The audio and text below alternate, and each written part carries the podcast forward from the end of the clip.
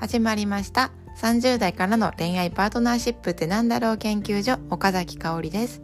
この番組では32歳の時にアプリで出会ったスペイン人パートナーがいる私が30代からでも引き目を感じずに恋愛を楽しむ方法パートナーとより良い関係を築く方法についてお話ししています。今日のテーマは妊娠したいけど結婚したくない。婚活の違和感。このテーマを聞いてどう思いますか？私はですね、まあ、タイトルにある通り妊娠はしたいです。でも結婚はしたくない。なので婚活という言葉に違和感を感じている。っていうお話なんですが、まあ、どうしてなのか？っていうことをですね、まあ、ヨーロッパのデータなどを含めてちょっとあの外国と比べながら、えー、お話をしてみようと思います。で私はですね現在パートナーのことはとっても大好きだしパートナーとの子供を授かりたいなと思っています。でも結婚はしたくないと思っています。でまず最初に婚活という言葉に違和感があるっていう話をしていきますね。で私ですねパートナーが欲しくてアプリやってるんですっていうことを、まあ、このアプリを始める前アプリ始める前ではないアプリ始めたことを決めて、まあ、やっている時にいろんな人に言うと「あ今婚活やってるんだね」とか「婚活頑張ってね」って言われたんですよ。でこれ初めて言われた時にですね「私婚活してるの?」っていうなんか衝撃だったんですよ。でいや婚活っていや自分がすると思わなかったと思ったんですね。でなぜかというとですね私別に婚活婚活って結婚活動ですよね。結婚するための活動ですよね。いや私結婚したくないもんって思ったんですよ。で、まあ、でもですねパートナーが欲しいイコール婚活って思われるんだと思って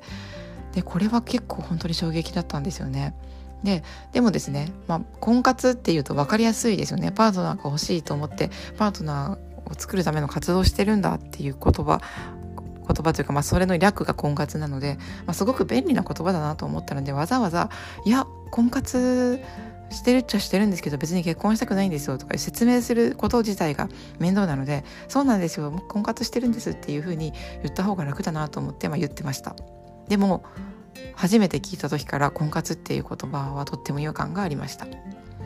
でそんな私がじゃなぜパートナーが欲しいのかっていうのをお話しするといやパートナーはですね、まあ、自分いなくても一人でもとってもとっても幸せだけどでも二人でいる幸せを感じたいなっていう気持ちはあるし、まあ、人生を一緒に歩むパートナーが欲しいなっていう気持ちがあります。でじゃあなぜ妊娠したいのかっていうと、まあ、自分が子育てをしてみたいなあと家族が欲しいなっていう気持ちがあります。でじゃあじゃあねパートナーも欲しいのに妊娠もしたいのに子育てもしたいのになぜ結婚したくないのか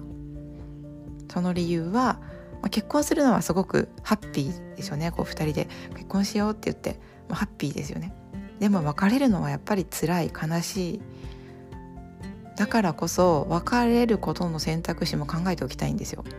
どれだけ相手のことが好きでも万が一別れた時はどうしようっていうのを考えておきたいんですね。でこれはいやいやそんなもうパートナーのこと好きなのに結婚する前からそんな別れることなんて考えて考えない方がいいよ。って思われる意見もあるかもしれないんですけど私はこれはね違うなって思うんですよね。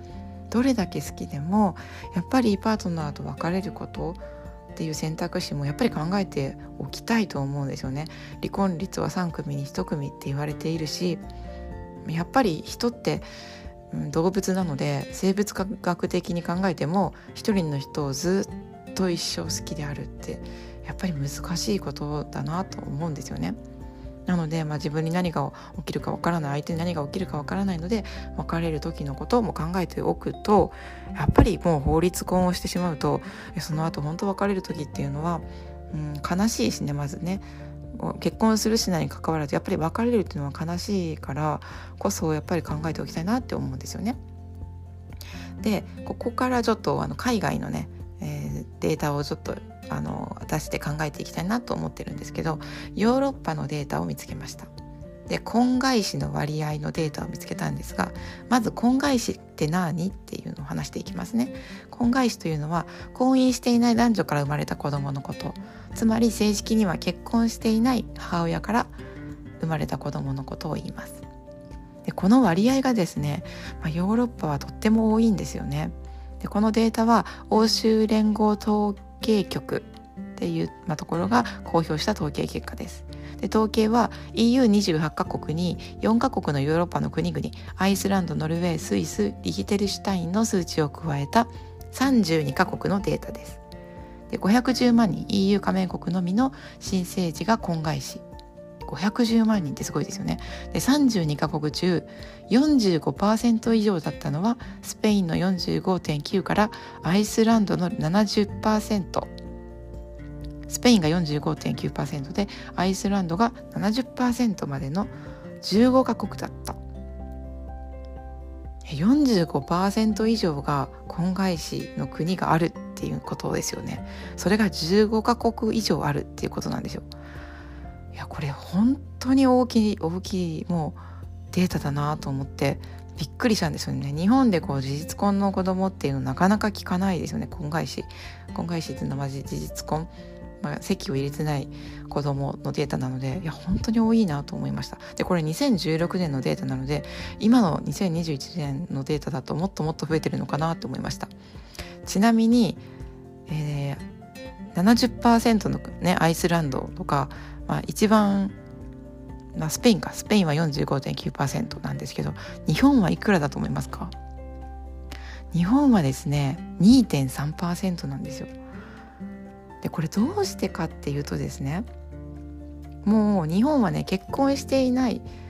女性が子供を産むっていうことのもう法律的な保護も経済的な支援も福祉的なサポートにももう全然違いがあるんですよね。だからすごく難しいんですよね。結婚していないのに子供を産む育てるってことがもう難しい国なんですよね。だから2.3%っていう数値にもこれが現れてるなと思うんですよね。でもパ日本から目をもっともっと広く向けてみるともうアイスランドは70%で、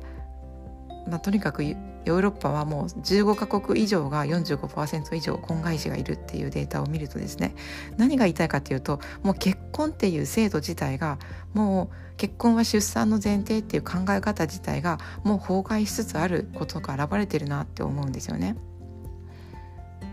でもそれに対して日本はパートナーが欲しいといえば婚活と言われ子供が欲しいといえばじゃあ結婚いつするのっていうふうに言われるこれは本当にデータが表してるなと思うんですよね。でそんな私は今ですね日本に生まれ日本に育って日本にいますがそんな私は法律婚をしたくないと思っています。でも子供は欲しいと思っています。じゃあこれからどうしたらいいんだろうっていうのは、ま、これからどう自分がどんな選択をしていくのかこれから考え方が変わるのか変わらないのか日本を出るのか出ないのかっていうのは本当に今はわからないでも今の私は法律婚はしたくない。でも妊娠はしたい。子育てをしたいと思っています。じゃあここからがもう終わりになんですがうんまずですねもう婚活っていう言葉があるからパートナーがいない人フリーの人パートナーが欲しいと思った人は結婚がゴールだって思ってしまいがちだなと思います。で法律婚以外の選択肢を私もそうでしたけど法律婚以外の選択肢を知らなかったからなんかそれ以外の選択肢がないと思ってこう結婚をしたいなってちっちゃい時に思っていたんですよね。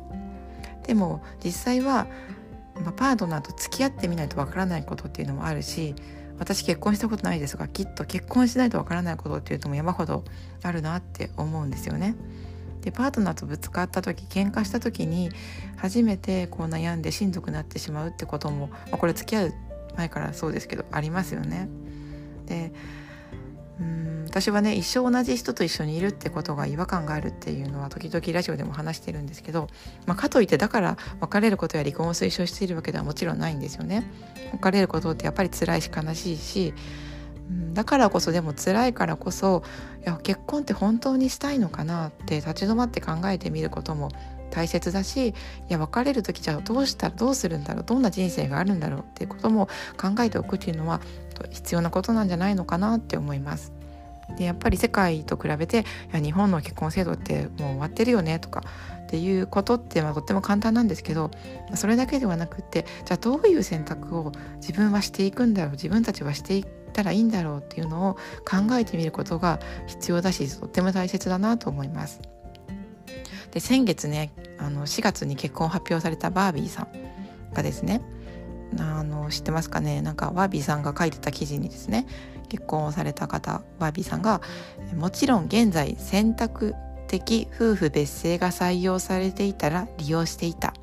でも待っているのもおかしな話。法律にタイミングを決められたくない。と書いていたんですよ。でこれはね本当にあ法律にタイミングを決められたくないっていうのは本当あの一理あるなと思いました。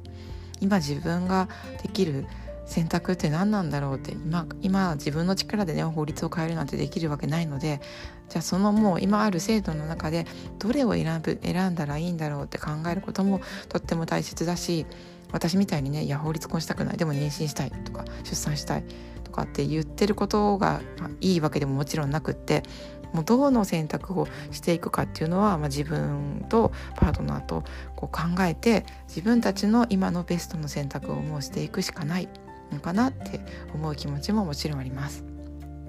今日のお話はなんか結論があるとか解決策があるっていうわけではなくって、まあ、考えてみるってことが大切だなって思っている今をお話ししてみたいなと思いました、えー、これを聞いてくださってるあなたは結婚を考えていますか？妊娠を考えていますか？もし考えているなら結婚妊娠についてどうしていきたいと思っていますか？